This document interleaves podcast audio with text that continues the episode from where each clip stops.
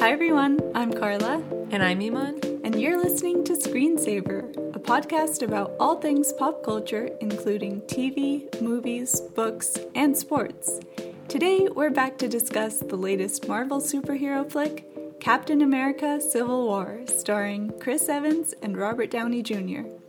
We'll discuss the film's impressive cast of characters and its place within the larger Marvel Cinematic Universe. After this, we'll end things with some screen savor signal boosts. Stick around, all that is after the break. We need to be put in check. Tony, the safest hands are still our own. I'm doing what has to be done to stop something worse. How long are you gonna play both sides? Do you really want to punch your way out of this? You chose the wrong side. Keep telling yourself that.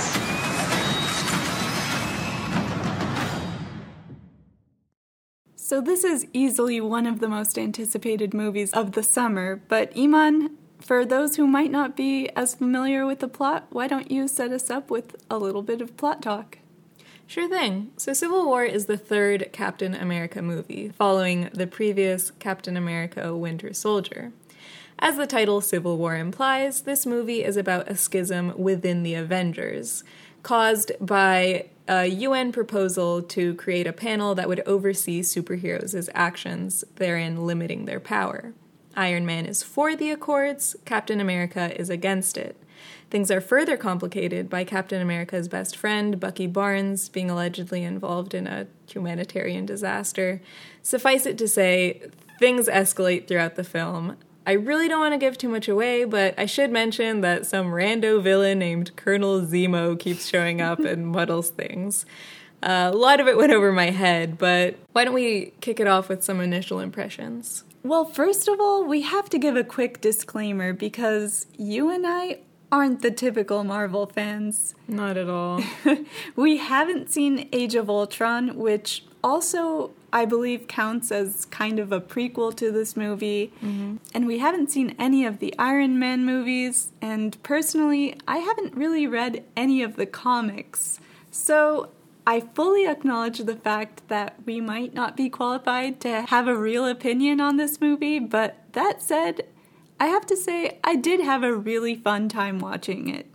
Of all the Marvel movies I've seen in the past, the ones I enjoy the most tend to be films that don't really take themselves too seriously and are interlaced with a lot of levity and humor. So mm-hmm. I'm referring to movies like X Men First Class, Guardians of the Galaxy, and Ant Man, which we actually covered on this podcast.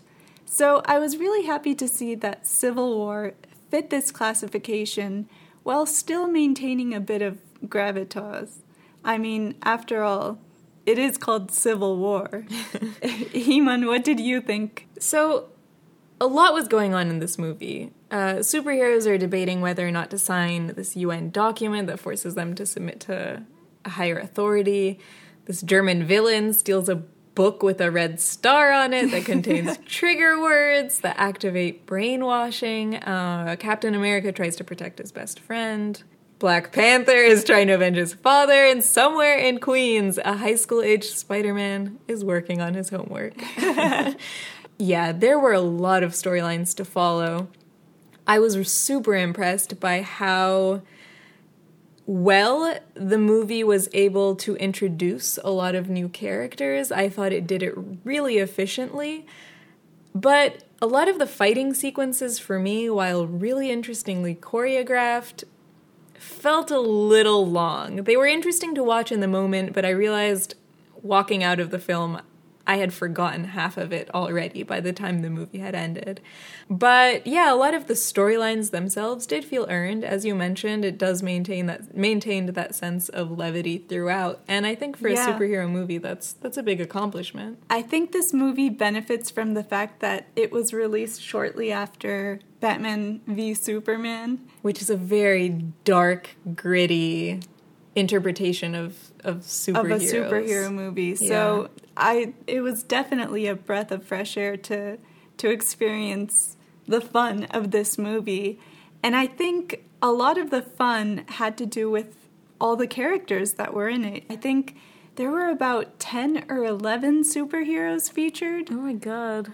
For having so many characters, it could have been really easy for the plot to get convoluted or difficult to follow, but I think overall the movie was successful in maintaining a balance between these characters and giving each one their their own moment to shine. Mm-hmm. So, amidst the complex storylines, it also managed to bring back a couple of beloved characters and introduce some new ones, like you mentioned. And I think I speak for both of us when I say we loved seeing three characters in particular Ant Man, Spider Man, and Black Panther. Yes. Do you want to take a moment to talk about each one? yeah, of course. Okay, so let's start with Ant Man. We spoke about our love of the character and Paul Rudd's portrayal of Scott Lang in our Ant Man episode of this podcast. I was really happy to see his wit and humor come through in Civil War as well. What did you think, Iman? Oh, I loved it. I think when it comes to characters like Captain America and Iron Man, there's this tendency for them to get really heavy and Ant Man and Paul Rudd, it was just such a breath of fresh air for me. It's he's a character that is a human before he's a superhero, And oh, I Oh, that's a good way to describe him. yeah, and I think just having him be there kind of super excited about about what was going on in the movie was was really great. I, I think we have a clip we can share with a scene where Scott Lang is first introduced to Captain America actually when he's joining the gang of recruits. I think that's a, a great example of why we loved Ant Man in this movie. Let's cue that up. How about our other recruit? He's raring to go. Had to put a little coffee in him, but he should be good. What time zone is this? Come on. Come on. Captain America. Mr. Lang? It's an honor. I'm shaking your hand too long. Wow, this is awesome. Captain America. I know you too. You're great. Jeez. Ah, look, I want to say, I know you know a lot of super people, so thanks for thanking of me. Hey, man. What's up, Tic Tac? Uh, good to see you. Look, what happened last time? it was a great I, audition, but it'll it'll never happen again. They tell you what we're up against? Something about some psycho assassins? We're outside the law on this one. So if you come with us, you're a wanted man. Yeah, well, what else is new? Yes. I love this guy so much. You obviously couldn't see the clip we were watching, but he even reached out and grabbed Captain America's muscles in that scene, which made me laugh so hard. Yeah, I think Paul Rudd's, or I should say Scott Lang's enthusiasm is is so infectious in this scene. Yes, and I think the greatest thing about him is that he kind of acts like an audience surrogate Yeah. in the sense that his enthusiasm is reflective of a lot of what the audience themselves are feeling when they're watching these characters interact with one another. Yeah, he's one of the only people that feels approachable within this universe. He's not Captain America fighting for these super noble causes and making huge decisions. He's just a guy that's really excited to be of use with these people. I mean, he says it right there. "Oh, You know a lot of superheroes. I'm, I'm glad you chose me. It's, Yeah. it's it's just cute. It it definitely is. And uh, speaking of cute, there is also another character who is introduced in this movie, Spider-Man. Yes, a very young Spider Man, a refreshingly young Spider Man that is actually high school age. Yes, Which is very new for the character, at least if you're looking at the the Sony Spider-Man movies or uh, right, Sam right. Raimi's. So we should say through some careful negotiations with Sony, we were able to see a third new rendition of this character played by Tom Holland. And as Iman said, in this version, he's still in high school. He has recently contracted his spider-like abilities. And uh, in this movie in particular, he becomes allies with Tony Stark. I loved this portrayal of Spider-Man. Yes, I feel like my love for him was almost instantaneous, which completely took me off guard because I was a fan of the Tobey original, Maguire. yeah, Tobey Maguire movies, and I kind of felt You're cheating on him? no, I That was me. I I felt a little suspicious of the fact that they were bringing in yet another Mm. portrayal after the Andrew Garfield movies kind of bombed. yeah. But this was just so exciting to watch.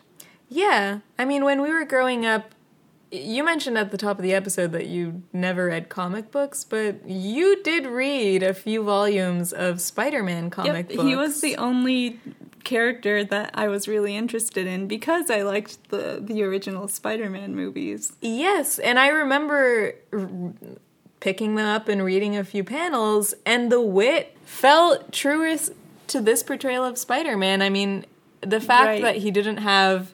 There probably wasn't time for it, but the fact that he didn't have like a, a romantic interest and was kind of this ancillary character in this film, I thought was the perfect way to introduce him as just this this eager kid that's really excited to to please superheroes. Yeah, that's right. Uh, the third character that you mentioned is one that the internet has been losing its head over, as have we. Black Panther. Yes, Black Panther, who in this movie was portrayed by Chadwick Boseman. I think you could arguably say that he stole this movie. For sure, it was more of a Black Panther movie to me than it was even a Captain America film. So, okay, let's back things up a little and just discuss the origin story of this character for a moment. So, Black Panther is originally the Prince of Wakanda, Yes. and unlike other superhero origin stories, there's much more of a legacy behind this character in the sense that the Black Panther title is passed down from generation to generation to whoever the the king of this fictional country of Wakanda is. Yes, which I think is really interesting because the appeal of uh, most superheroes for us is that they're underdogs. We have our Spider-Mans, we have our Ant-Man, even Captain America before he gets his superhero serum is very much an underdog. So having a character that is literally royalty still come across as likable uh, in the sense that he's just he has this deep sense of duty I thought was was really impressive and owed a lot to Chadwick Boseman's depiction of the character. What did you think about him? Yeah, I thought his his depiction was a little bit um, subtle because he didn't have a lot of dialogue in this movie. So a lot of his characteristics had to come out more with his facial expressions. A lot of face acting. Yes. Or even in the action sequences that he was a part of. And there were quite a few because for much of the movie, he's the one going after Bucky Barnes because he thinks Bucky was responsible for his own father's death. Yes.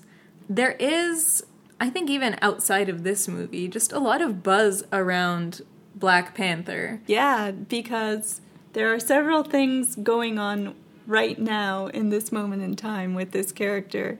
There is a comic book series Yes. that was just released, and it was actually written by Ta-Nehisi Coates. Yes, a famous journalist for The Atlantic, and he wrote, uh, he's just a big name in race politics right now. That's right. So the fact that he was involved with this character at, to, in any capacity is already a big deal. Yeah, and I'm, it shows that they're treating the character with a lot of respect, and the fact that he is an African king with with due diligence. Right. And we should also mention that Black Panther is also going to have his own movie, which will be released in 2018, I believe. Yeah, and we actually just heard a lot of news about the directing and casting of this movie. You want to say a little bit about that? Yeah, I am so excited about this because Ryan Coogler of Creed fame is going to be directing this movie.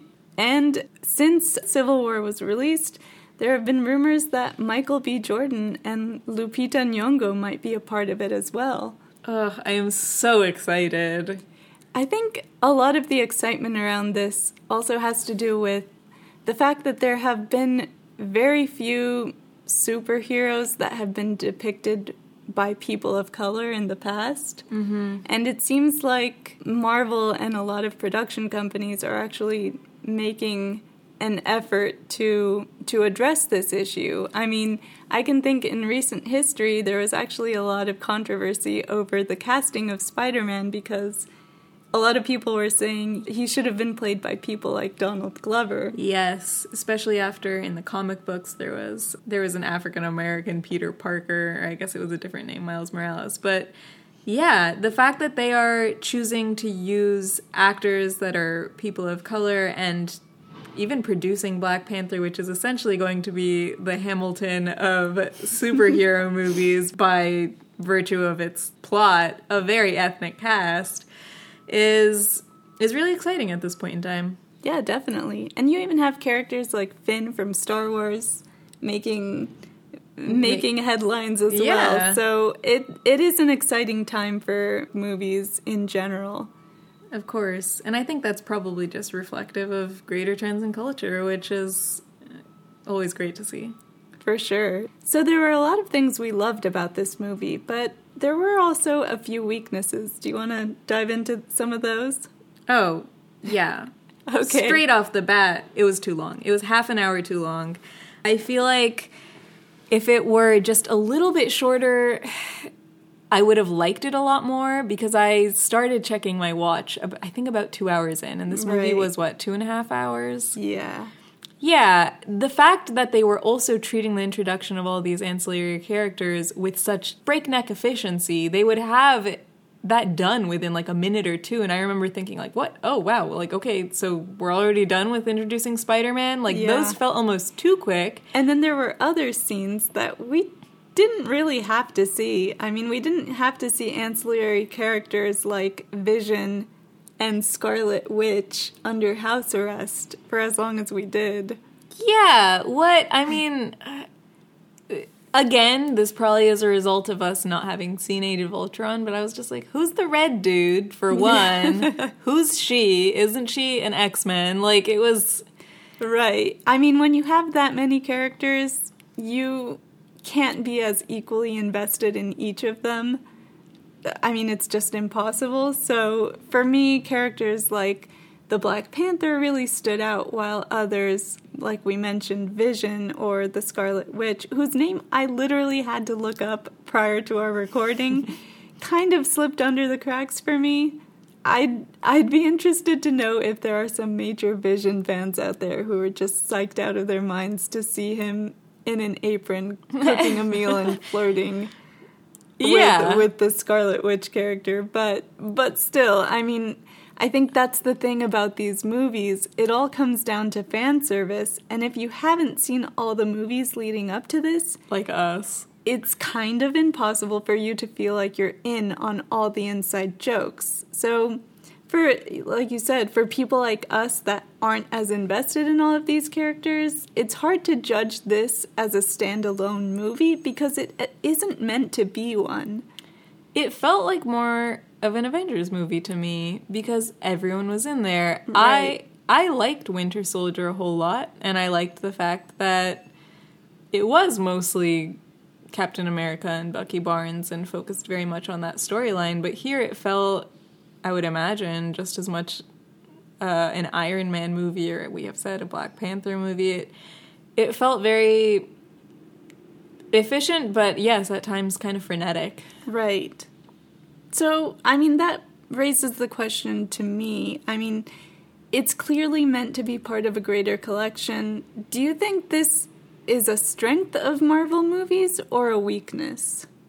I think it depends on what metric you're measuring it against. If you're measuring it against enjoyability for the general populace in terms of fans that maybe aren't clued into every single movie, uh, it might be a weakness because I felt excluded from a lot of the jokes. The moments that were more straight humor, I enjoyed more because if it, I'm going to go to the movies and watch a superhero movie, I I want something lighthearted and fun. Mm-hmm. I'm not going if I want something a little heavier, I'm going to go watch a drama. I'm going to go watch another type of movie. I, I am not looking for superhero movies to fulfill every genre need I want Right. because I watch other movies. But in terms of a franchise, as in this like giant money making machine, of course, that's a strength for them because people are going to shell out and go watch these movies with all their favorite characters in them, and good for them. What do you think?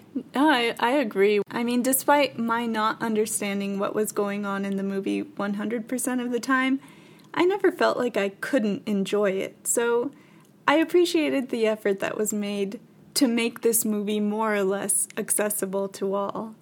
Do you want to Yeah. transition over to some shoutouts?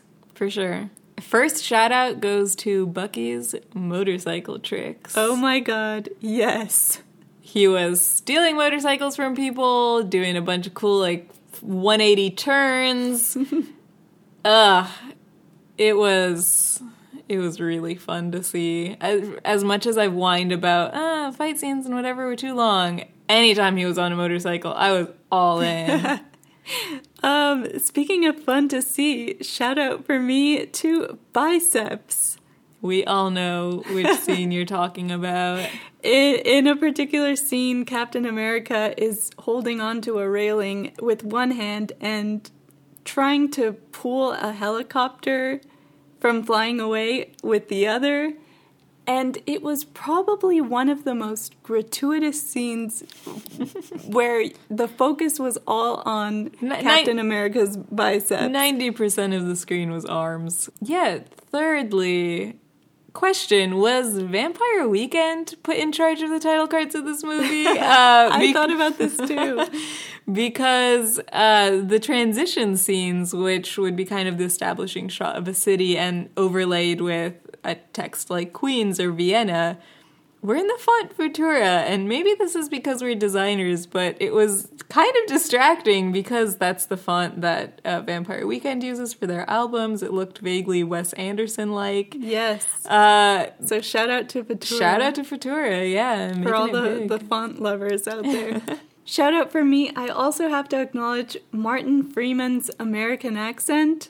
First of all, what was Martin Freeman doing in this movie? Second, he had an American accent, which completely caught me off guard. But uh, it was it was interesting to watch. I yeah, I have no idea what he was doing in this movie, but he was there. Uh, shout out to homework. There was Yes. a running joke uh, related to Spider-Man and his multiple excuses for not wanting to go out and fight with the Avengers. Homework being at the top of the list, Carla and I just looked at each other mid movie and said you to each other. Yes, this was something we could relate to. Yeah. Lastly, Shout out to Paprika. Going back to that scene with Vision cooking with the Scarlet Witch, there was so much talk about paprika in this movie, way more than I'd ever expected. yeah, it was like five minutes of them just cooking. What the heck? what the heck, Civil War? Anyway. All Um, right, let's go into ratings. Yes. Uh, what do you rate this movie?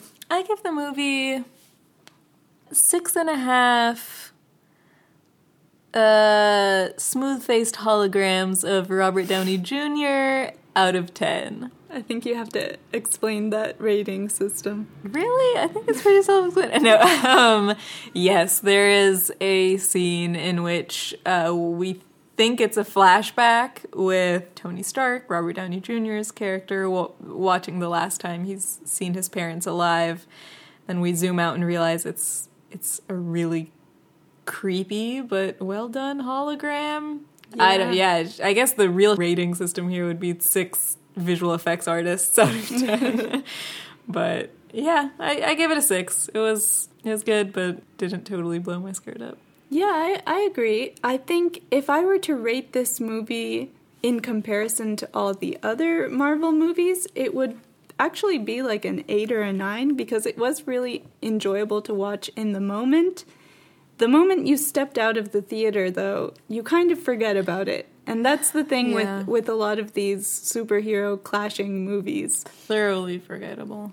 So, my rating is going to be yeah, I think it's also going to be a 6.5 out of 10 pizza slice t-shirts. Did you catch this detail in the movie? Peter Parker, when they first introduced his character, is wearing a shirt with pizza slices on it. I think this was done to simultaneously show that he is meant to be very young looking and a New Yorker. uh, which, I what, mean, do New, what do New Yorkers wear? Ah, shit with a pizza slice on it. Yeah.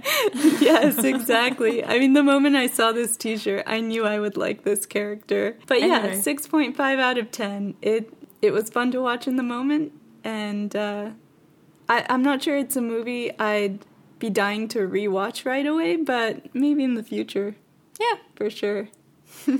So, before closing things out, let's move on to the final segment of our podcast, Screen Savor Signal Boosts, where Carla and I take a moment to give a brief plug or shout out to something we've been reading, watching, or listening to. Carla, what would you like to give a signal boost to this week? Okay, so I feel like I have to take a moment to acknowledge all the incredible music that has come out Yes. In the past few months, we've seen spectacular albums from Kanye West, Kendrick Lamar, Beyonce, Drake, Chance the Rapper, and even Radiohead. Mm-hmm. We could and probably should dedicate more time to voicing our appreciation to some of these albums. I mean, Beyonce's Lemonade alone is a masterpiece of epic proportions, and Iman and I have been listening to Chance the Rapper's coloring book mixtape. Nonstop. It's just such a joy to listen to. But by now, I feel like everyone's probably heard of these albums or at least knows that they're good. So rather than giving my signal boost to one of these albums, I'm actually going to give it to a music podcast that has only heightened my appreciation of all the music that's recently been released.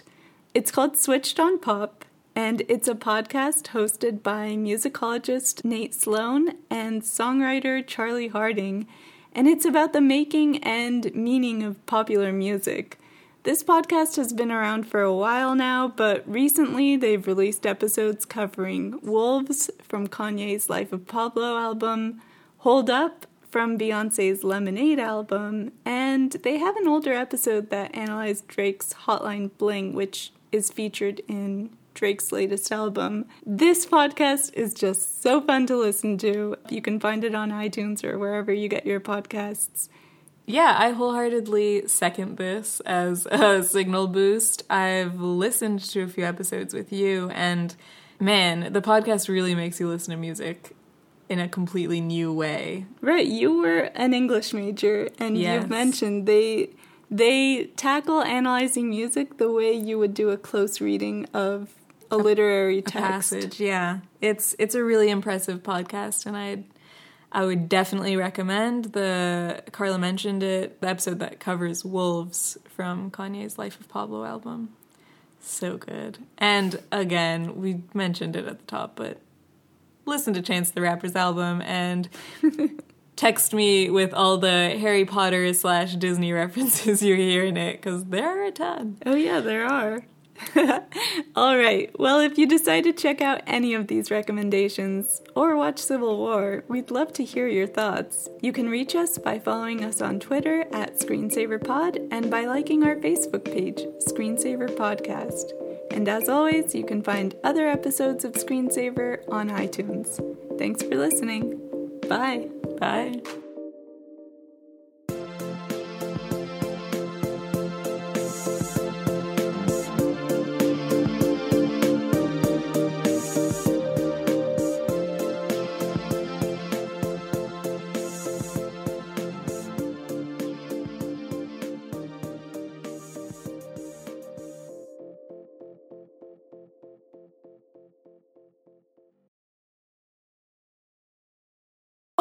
Yorkers wear? Ah, shit with the pizza slice on it. Yeah.